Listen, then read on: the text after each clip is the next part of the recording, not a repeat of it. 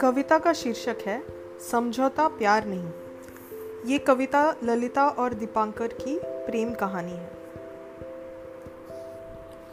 मुझे चल जाएगा।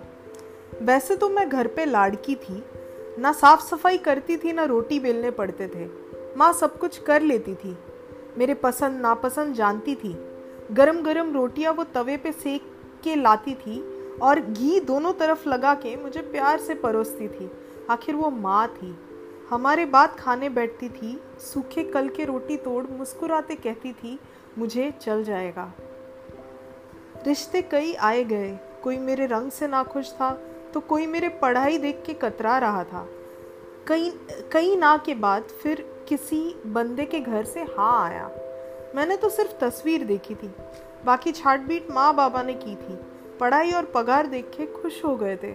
पापा ने माँ को कहा, एक बार उससे भी पूछो, पर माँ ने मेरी ओर से खुद ही जवाब दिया, मुझे चल जाएगा। इंजीनियर थी, अपने काम में अव्वल थी।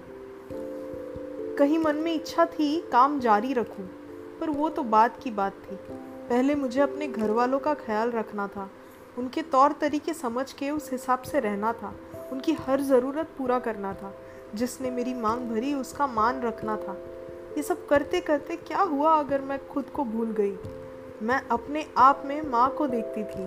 अगर वो इस कदर प्यार कर सकती थी तो शायद मैं भी कह पाऊँगी, मुझे चल जाएगा।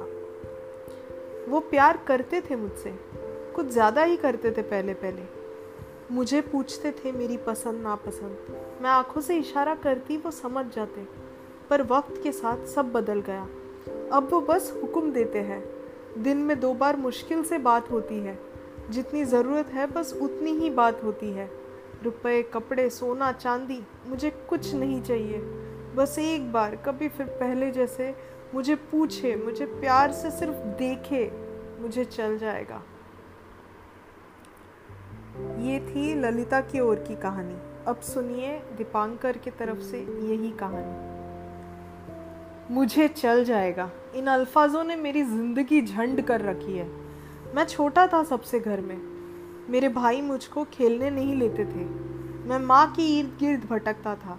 दिन भर माँ को काम में व्यस्त देखता था। कभी वो सेत संवारती, कभी वो कुर्सी सीधा करती, कभी चाय बनाती तो कभी दिवाली की मिठाइयाँ बनाती। दिन भर कुछ तो करती रहती। स्वादिष्ट खाना हम सबको खिलाती, लेकिन हम सबके बाद खुद बैठती खाने। उनके वो अल्फाज मुझ पर बोझ बन गए थे, मुझे चल जाएगा। तय मैंने तब से किया था, मैं अपने बीवी पे ऐसे रोब नहीं जमाऊंगा। मैं उसके लिए वक्त निकालूंगा। घर पे सब बैठ के खाएंगे, बच्चों को समानता बचपन से सिखाएंगे। और फिर मेरी शादी हुई तो ललिता से हुई। और फिर दोहराया वक्त ने वही किस्सा। मैं उसको पूछता था, उसको हिस्सेदार बनाने की कोशिश बार बार करता था, उसकी पसंद नापसंद समझने की कोशिश करता था, पर हर चीज़ फिर वही अल्फाज पे आके रुकती थी, मुझे चल जाएगा। वो कभी मुंह खोल के जवाब नहीं देती। बात भी करेगी तो गुलामों की तरह सर झुकाए बात करेगी। कभी नजरें ना मिला के, कभी अपने एहसास ना जता के। ऐसे किसी गैर के साथ मैं कैसे रिश्ता निभाऊँ। दो तीन साल लगातार कोशिश की उसको समझने जानने की। उसको शायद द, ये दरारें, ये दीवारें चल जाएंगे, दिखावट के ये रिश्ते चल जाएंगे। पर मैं तो गहरा प्यार और सच्चे रिश्ते चाहता हूँ।